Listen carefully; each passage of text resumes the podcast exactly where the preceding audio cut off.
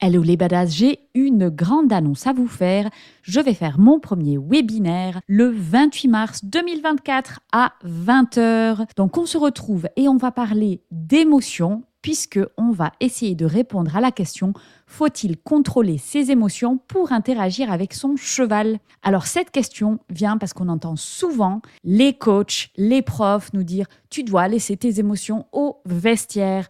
Donc on va vraiment explorer toutes les facettes des émotions, que ce soit les émotions de l'humain, les émotions du cheval et voir qu'est-ce qu'on peut faire avec tout ce bazar pour interagir avec harmonie avec son cheval. Alors n'oublie pas, si tu veux t'inscrire, tu vas dans la description du podcast, tu cliques sur le lien. C'est un webinaire qui est organisé avec Laetitia de Prenez Place. C'est le 28 mars à 20h.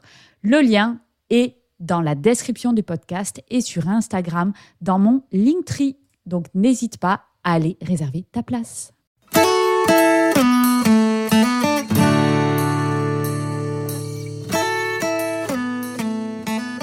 Hello à tous et bienvenue sur Vie ta meilleure vie. Je suis Fanny Butler et je vous invite dans ce podcast à découvrir des outils et clés pour vivre votre meilleure vie. Une fois par mois, je reçois un invité, un mentor virtuel qui vient nous partager tout le parcours qu'il ou elle a réalisé avant d'atteindre le succès. Nous explorons les challenges rencontrés et le mindset qu'il a fallu développer pour atteindre sa meilleure vie. Si vous aimez ce podcast, vous pouvez donner une note 5 étoiles sur votre plateforme d'écoute, laisser un commentaire ou bien si vous avez des questions, nous contacter. Nous nous ferons plaisir d'y répondre. Bonne écoute Dans cet épisode de podcast, on va parler d'un concept qui s'appelle Tunnel Vision. Donc en français, ça donnerait quelque chose comme la vision tunnel ou la vision avec des œillères. Et en fait, ça, cette euh, vision en tunnel, c'est en fait notre capacité à être hyper focus sur une seule chose. Alors d'où elle vient cette capacité à avoir une vision tunnel? Ben, ça vient en fait tout simplement, on a été programmé comme ça. Quand on était des hommes des cavernes et que euh, on devait être hyper alerte face à tous les dangers qu'il y a autour de nous, si on identifiait un danger, d'un coup, on était ultra focalisé là-dessus pour s'en sortir.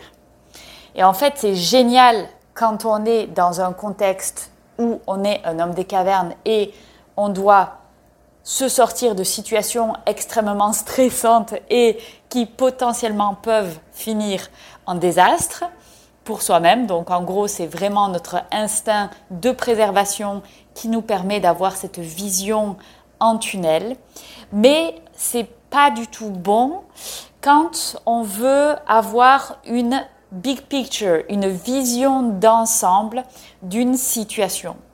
Et en fait, arriver à se détacher et avoir cette vision d'ensemble, prendre le recul pour regarder une situation, se détacher de l'émotionnel et rationaliser les choses, ça c'est un super pouvoir et c'est absolument nécessaire d'avoir ça dans la vie si on veut avancer et créer sa meilleure vie.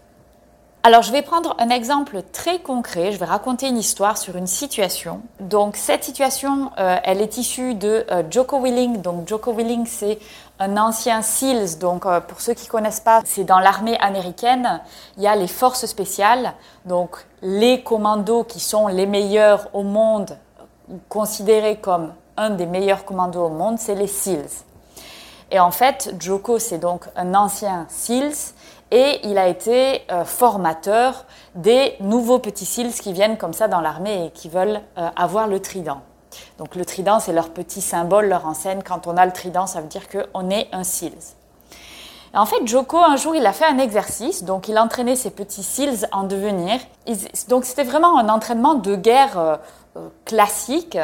Donc, il y a un groupe qui est dans un ravin et un autre groupe qui est en dessus de la falaise, donc ils, sont vraiment en train de surplomber le ravin. Et l'objectif, en fait, c'est de voir quelle équipe va gagner sur l'autre, c'est-à-dire avoir euh, le, plus de personnes tuées. Alors évidemment, c'est un entraînement, donc il n'y a personne qui meurt réellement. Et donc, ils ont des fusils spéciaux avec des lasers qui permettent de savoir si on a été touché ou pas. Donc, on a ces deux groupes qui sont en train de combattre. C'est pour travailler en fait les situations d'embuscade. Qu'est-ce qu'on fait en tant que groupe quand on est dans un ravin et tout d'un coup on se fait attaquer par un ennemi qui a une position supérieure et forcément nous on a un désavantage. Donc l'exercice commence et Joko était avec un des soldats, mais qui s'était blessé, il ne pouvait pas participer. Et en fait, ils étaient en retrait comme ça et ils observaient la situation. L'exercice commence, boum, allez, c'est parti. Les soldats avancent dans le ravin, comme ça, tout doucement. Et puis d'un coup, boum, ils commencent à se faire fusiller de partout. Il y a les gens, euh, le groupe ennemi qui est en surplomb. Ils n'arrivent pas du tout à voir d'où ça vient. Ils se font tirer dessus de tous les côtés les, gens de l'équipe commencent à tomber, métaphoriquement parlant. Euh, mais en gros, voilà, ils ont vraiment beaucoup de dommages, ils ont vraiment beaucoup de pertes, et c'est le chaos le plus complet. Et voilà, ils, sont incapables de faire quoi que ce soit. Et donc Joko et, son, élève soldat euh, à côté de lui, euh, l'élève soldat qui dit Joko, Joko, mais laisse-moi leur dire quelque chose, laisse-moi leur dire quelque chose, je veux les aider, je, sais ce qu'il faut faire. Et en fait, Joko dit, non, tu attends. Donc là, le groupe, ah, ils essayent tant bien que mal de s'en sortir, le groupe qui est dans le ravin, mais il n'y a rien à faire, franchement, c'est le chaos, ils courent dans tous les sens, il n'y a aucune structure, c'est n'importe quoi. Et en fait, la personne qui est avec Joko, il dit, s'il te plaît, vraiment, je veux, je veux leur dire d'y aller, de faire quelque chose, quoi. Donc Joko, il dit, ok, c'est bon, vas-y, vas-y, donne-leur un conseil, dis ce qu'ils doivent faire. Donc là, euh, ce mec-là, qui, qui était euh, le chef de peloton, il prend vraiment un soldat lambda, hein, c'est même pas lui qui est censé être le leader de l'équipe ou quoi, il le chope comme ça et lui dit, toi, tu démarres la position, alors là je vais dire n'importe quoi, hein, mais par exemple la position tortue donc ils ont des codes comme ça pour définir ben, la position tortue. Ça va être, on met euh, 5 gars à gauche, 5 gars à droite, ils protègent les gars du milieu, etc. etc. Donc c'est vraiment juste une formation pour démarrer quelque chose. Et donc euh, ce soldat-là qui avait euh, rien à voir, qui n'avait pas du tout une position de leader, euh, il, se retourne vers ses gars et dit c'est parti, on fait ça, et boum, il passe à l'action. Et petit à petit, en fait, on voit qu'en démarrant l'action, il commence à enfin pouvoir répondre à l'agresseur qui était en dessus du, ravin. Donc qu'est-ce que, qu'est-ce que cette histoire nous apprend? Ça nous apprend que les gens, les soldats qui étaient dans le ravin, le nez dans le guidon, qui vraiment n'arrivaient pas du tout à s'organiser ou à savoir quoi faire, ils sont incapables, ils sont le nez dans le caca, ils sont la tête dans le guidon, ils n'arrivent pas à voir la vision générale. Par contre, le soldat là qui s'est blessé, le chef de peloton qui s'était blessé et qui regardait du coup l'exercice depuis l'extérieur, mais directement, il a vu ce qu'il fallait faire directement. Et en fait, c'est cette position de détachement qui permet d'avoir la vision générale. Alors cette position de détachement, elle se fait à plusieurs niveaux. Évidemment, là, dans cet exemple-là, il y avait un détachement physique. On fait un pas en arrière, on regarde la situation. On n'est plus dans l'action à se dire je me fais tirer dessus de tous les côtés. Euh, non, c'est ok, je regarde et je vois, ok, je sais ce qu'il faut faire. Là, en fait, ce qu'il a fait, euh, en donnant cet ordre de tu fais la position, euh, tu démarres la position de la tortue. C'est juste qu'il a dit on commence à s'organiser. Après ils se sont adaptés. Ça ne veut pas dire que c'était la position de la tortue la solution. C'était juste qu'il fallait passer à l'action et une action organisée. Donc il avait juste besoin d'un gars qui prend le leadership dans cette situation stressante pour dire c'est bon, on commence quelque chose. Donc il y a ce détachement physique. Ensuite, il y a le détachement émotionnel. Puisque évidemment, là, quand on se fait tirer dessus, c'est une situation stressante, on est complètement dans l'émotion. Et si on se fait submerger par ça, on n'arrive plus à prendre des décisions rationnelles. Mais vraiment les décisions qui permettent de dire, OK, ben, dans cette situation-là, ce qu'il faut en premier, c'est juste démarrer une action organisée, puisque là, c'est un chaos, tout le monde court à droite, à gauche, il n'y a aucune cohésion d'équipe, c'est n'importe quoi, on se fait décimer comme des petits lapins. Le détachement émotionnel dans cette situation-là était possible, puisque la personne qui a donné l'ordre pour repartir de l'avant et faire que cette équipe ne va pas sombrer été physiquement en retrait et émotionnellement en retrait, puisque lui ne se faisait pas tirer dessus. Et en fait, cette théorie, cette chose, ce détachement, doit s'appliquer dans tous les aspects de sa vie. Parce qu'en en fait, avoir la capacité de se détacher, c'est un des éléments clés pour être un leader. Et en fait, vous allez peut-être me dire, oui, mais moi, j'ai pas besoin d'être leader, je manage personne, euh, voilà. Mais la réalité, c'est que tout le monde doit être un leader parce qu'on est le leader de la chose qui est la plus importante, c'est notre vie. C'est nous le leader de notre vie, c'est nous qui prenons des décisions dans notre vie, de savoir on va à droite, on va à gauche, on va manger ça, on va pas manger ça, on va aller faire de l'exercice, on va pas aller faire de l'exercice. Et donc, pour être un bon leader, pour faire les bons choix, pour aller vers sa meilleure vie, il faut être un bon leader. Et pour être un bon leader, il faut apprendre le détachement. Et c'est un détachement qui va nous permettre d'avoir une vision globale de notre situation et qui va nous permettre de prendre les actions nécessaires et rationnelles qui sont adaptées à la problématique qu'il y a devant nous. Donc là, cet exercice-là, c'était très clair, c'était une action physique, mais ça peut tout à fait être, ok, là maintenant, je fais le constat que ma vie, ça va pas trop, donc je vais me poser deux minutes. Je vais m'extraire de ma situation où j'ai la tête dans le guidon parce que tous les jours, il y a le quotidien à gérer. Je dois emmener les enfants à l'école, je dois faire à manger, je dois aider pour les devoirs, j'ai mon job, ou alors je veux développer mon business en même temps. Et donc, il y a toutes ces choses et on se fait en fait prendre dans le tourbillon des tâches quotidiennes de la vie. Et en fait, on se met la tête dans le guidon. Et quand on voit, quand on arrive à un constat qu'on est extrêmement fatigué, qu'il y a quelque chose qui ne va pas, que voilà, on, est dans un moment qui est négatif, qui ne nous convient pas, il faut avoir la, capacité de dire, OK, là, il faut que j'arrête. Là, je vais faire un gros stop et je vais me mettre en retrait. Je vais me mettre en retrait physique et émotionnel. Peut-être que je vais dire à mon euh, partenaire conjoint, euh, tu sais quoi, aujourd'hui, euh, on est samedi, je travaille pas, j'ai besoin que tu t'occupes des enfants, c'est toi qui vas gérer le quotidien, parce que là, j'ai besoin d'avoir une journée où je vais juste souffler et prendre du recul sur les choses. Donc, on fait un détachement physique.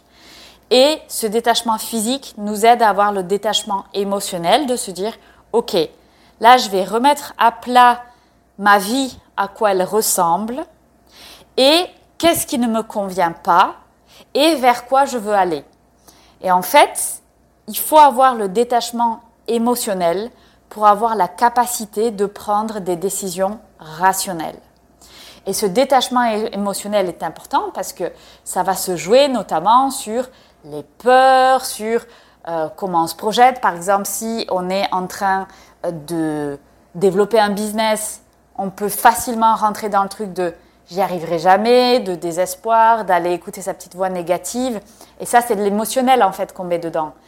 Et c'est là où il faut se détacher de ça et de regarder, ok, voilà, ça c'est, ça fait trois mois que j'ai commencé mon business, ok, je suis passée de 0 euros à 1000 euros par mois, c'est très bien, mais je veux plus.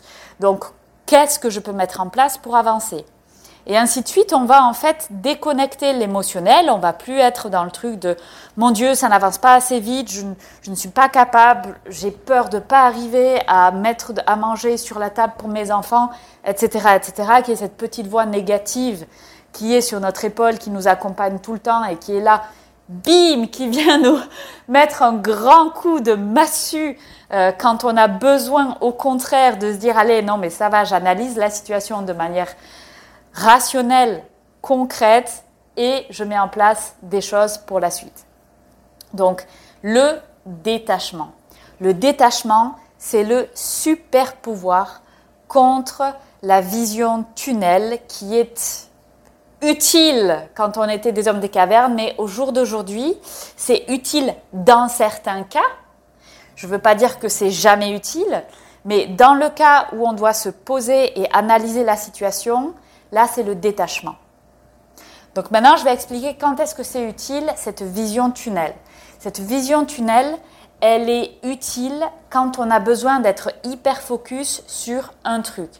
Par exemple, euh, ceux qui ont des business en ligne, vous faites sûrement des lancements de produits. Je suis personnellement en plein lancement de produits. Et là, c'est hyper utile d'avoir une vision tunnel parce que je suis ultra focus sur ce truc-là. Je ne suis pas en train de me poser la question au jour d'aujourd'hui, euh, ah tiens, je vais prendre du recul et essayer d'analyser ma situation. D'une part parce que c'est quelque chose que je fais régulièrement pour m'assurer que, euh, en gros, mon navire, ma vie, elle va là où j'ai envie qu'elle aille. Mais en plus parce que là, maintenant, tout de suite, j'ai pas besoin d'avoir ces réflexions-là. Là, tout de suite, j'ai besoin d'être hyper focus sur, OK, quelles sont les actions que je mets en place pour mon lancement de produit, quand, et je suis mon agenda. Là, c'est en gros, j'exécute. Je suis hyper focus sur l'exécution. Et dans ces moments-là, il faut avoir une vision tunnel. Par contre, il faut s'extraire de cette vision tunnel quand on doit analyser la situation pour réorienter le navire. Et ça, c'est vrai sur les business, sur la vie, sur tout en fait. Et il y a un truc que je veux aussi partager avec vous qui est vraiment important, parce que ça peut vraiment aider. Par exemple, quand on est dans, un, dans une argumentation avec son conjoint, son compagnon, son mari, sa femme, peu importe, où il y a vraiment une situation où il y a un conflit. C'est là où il faut se détacher de la vision tunnel. Il ne faut pas se dire non mais c'est mon idée, c'est ça qui est bon, euh, c'est moi qui ai raison. On s'en fout. On s'en fout de qui c'est qui a raison. Là, on va laisser son ego de côté, on va dire je vais me détacher. Je vais me détacher de la situation physiquement et émotionnellement. Donc peut-être c'est se dire ok, je vais faire un peu, je me mets en retrait et ensuite je me dis ok, qu'est-ce que c'est cette situation euh, pourquoi en fait, c'est quoi l'objet de, cette argumentation? Et comment on peut pas forcément résoudre ce problème, mais résoudre, arriver à se détacher de l'émotionnel dans lequel on s'est enfermé. Alors comment on fait pour avoir du détachement? Alors il y a des outils, il y a trois outils euh, très physiques justement pour arriver à contrôler ses émotions, parce que c'est vraiment ça la chose la plus difficile à faire, c'est que quand on dit OK, c'est facile hein, de dire OK, faut avoir du détachement. OK, bon, c'est très bien. Comment on fait Comment on s'entraîne pour être de plus en plus détaché? Donc en, fait, à chaque fois que vous rencontrez une situation stressante ou une situation où vous sentez que euh, vous êtes dans une vision tunnel et que vous n'arrivez plus à ben, tout simplement avoir la vision globale, physiquement, détachez-vous. Donc là, dans le cas de l'exercice de la petite histoire que je vous ai racontée, la personne qui accompagnait Joko, il arrivait à être détaché parce qu'il était légèrement en retrait de la situation. Donc il voyait la situation se dérouler sous ses yeux. Donc vraiment physiquement faire un pas en arrière, se dire ok, là je me mets en retrait. Deuxième chose, changer sa perspective. Et en fait, ça, c'est des outils qui sont maintenant prouvés par la science. C'est ouvrir son champ de vision, mais vraiment physiquement. Euh, souvent, quand on est dans un argument, dans un truc émotionnel, dans une vision tunnel, on va se focaliser, on va même focaliser son regard sur une chose. Et en fait, ce qu'il faut faire ici, c'est ouvrir son champ de vision. Vraiment aller utiliser sa vision périphérique pour observer la situation. Donc on se met en retrait physiquement, on passe à observer la situation, on n'est plus dans un point hyper focus. Et en fait, rien que ça, ça change la perspective. Donc, on peut aussi travailler, donc lever le menton, ouvrir son corps. On n'est plus en je me, je me replie sur moi, sur mon idée, sur mon petit truc euh, hyper focus. Non, je m'ouvre, je m'ouvre, je change ma perspective. Et donc ça, vraiment physiquement, on peut le faire. Un, on fait un retrait. Deux, on change sa perspective, son angle de vue. On regarde avec sa vision périphérique. Et ensuite, la respiration. Donc il y a une respiration qui est hyper, hyper, hyper simple et qui permet, donc c'est la respiration pour relaxer. Donc c'est on fait une respiration profonde et avec une en plus très rapide à la fin. Donc je vais faire l'exemple, je vais faire ma respiration profonde. Donc en gros, je vais faire une inspiration en deux temps. J'ai une première inspiration longue et en faisant cette inspiration, je la termine par une deuxième inspiration, mais saccadée, forte. Et en fait, fou, suivi de l'expiration profonde. Et ça, en fait, c'est un type de respiration qui permet de déstresser. En fait, ce que ça fait, d'avoir deux inspirations, dont la deuxième qui est un petit coup. Donc, quand nos poumons s'ouvrent pour accueillir l'oxygène, on a des petites alvéoles. En fait, nos poumons, la membrane de nos poumons, ce sont des milliards et des milliards de petites alvéoles. Et c'est ces petites alvéoles qui vont s'ouvrir et qui vont capter l'oxygène. Et en fait, quand on respire de manière normale, on n'ouvre pas toutes nos alvéoles. Donc en fait, le fait de se donner un petit influx supplémentaire sur la, sur la deuxième inspiration, ça permet, ça donne un boost comme ça. C'est comme si on gonfle un ballon, on redonne un petit coup dans le ballon et pouf, ça va ouvrir plus d'alvéoles. Donc en fait, on va augmenter l'oxygène qu'on va envoyer au cerveau et ça, ça a un effet relaxant sur le corps. On oxygène son corps en fait. Donc ça, c'est les trois choses vraiment physiques qu'on peut concrètement mettre en place quand on est dans cette situation où on sent qu'on s'enferme dans une vision tunnel, on peut, un, physiquement se mettre en retrait, deux, on va changer de perspective, et ça, ça peut même être en réunion ou quoi, vous vous levez, vous, vous faites trois pas, vous marchez, peu importe, vous changez de perspective. Et trois, la respiration, avec cet exemple de respiration que je donne, qui est très très simple à mettre en place, qui permet d'oxygéner le cerveau et de se détendre. Voilà, j'espère que l'épisode vous a plu. C'est l'objectif, c'est de combattre la vision tunnel, ou en tout cas avoir la capacité d'utiliser la vision tunnel quand elle est nécessaire et d'avoir la capacité de se détacher des situations quand on en a besoin. J'espère que ce podcast vous a plu.